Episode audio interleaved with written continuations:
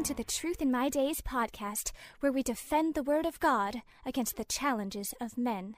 Welcome back to another Truth in My Days apologetics program with John and Adrian Torres. We're going to continue to discuss how we can know what books belong in the Bible. So, the Roman Catholic magisterium model doesn't work, and this evangelical model doesn't work. So, how do we know the books in the New Testament are the ones that should be there?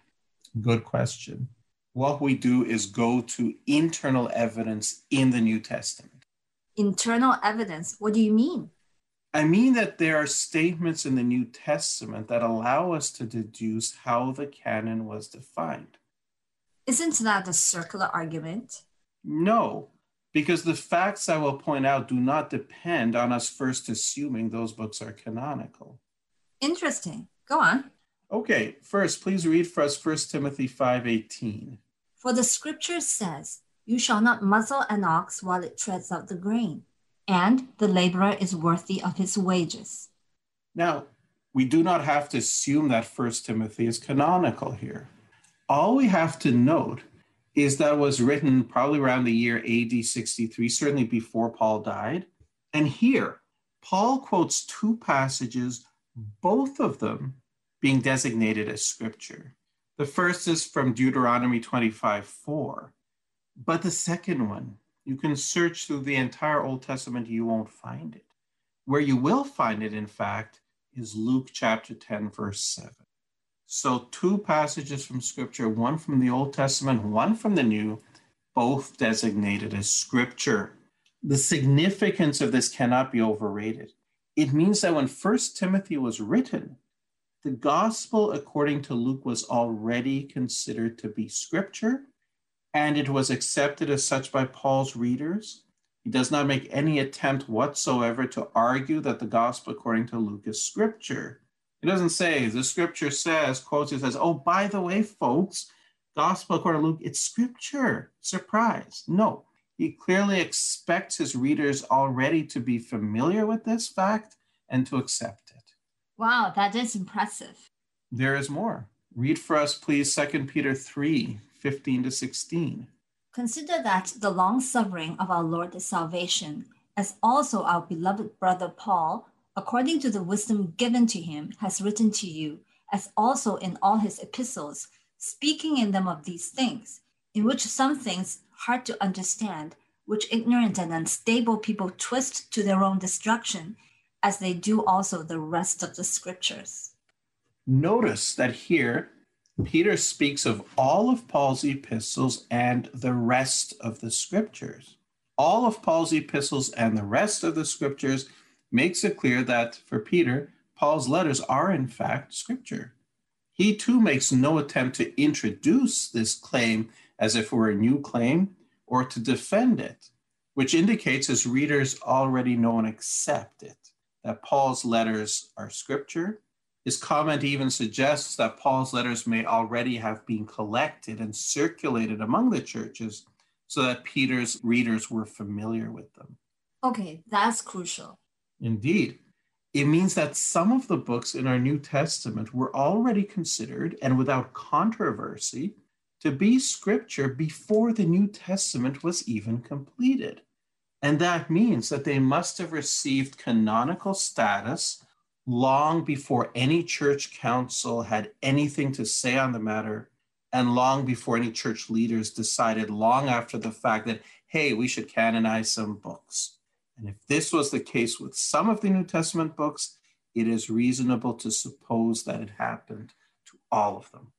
So, does that mean that we can decide which books are scriptures all from internal evidence? Uh, yes. Okay. The question then is how this happened.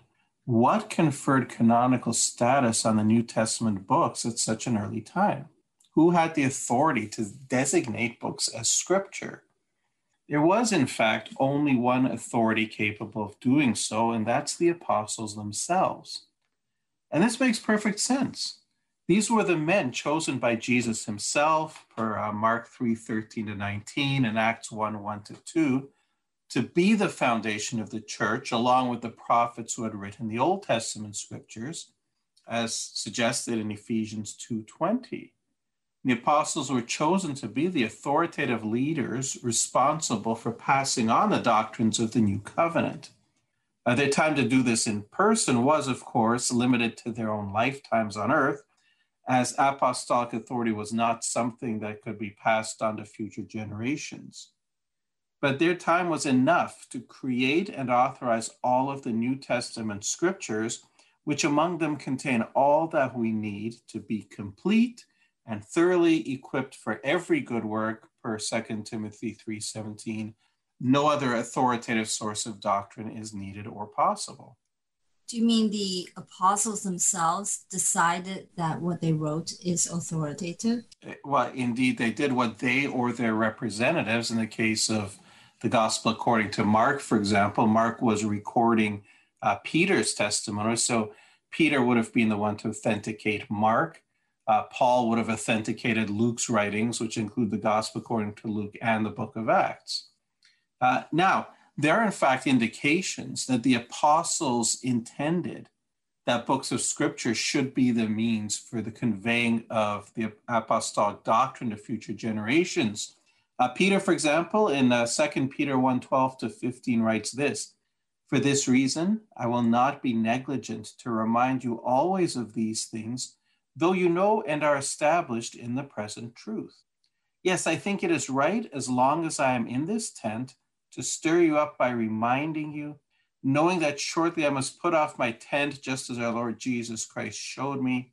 Moreover, I will be careful to ensure that you always have a reminder of these things after my decease. So here Peter is pointing out that as long as he is alive, he can continue teaching the doctrine in person. But with his impending death in view, he must provide some other means for the continuing teaching of this doctrine and in light of what he writes in his next letter, it seems undeniable that this reminder is written scripture.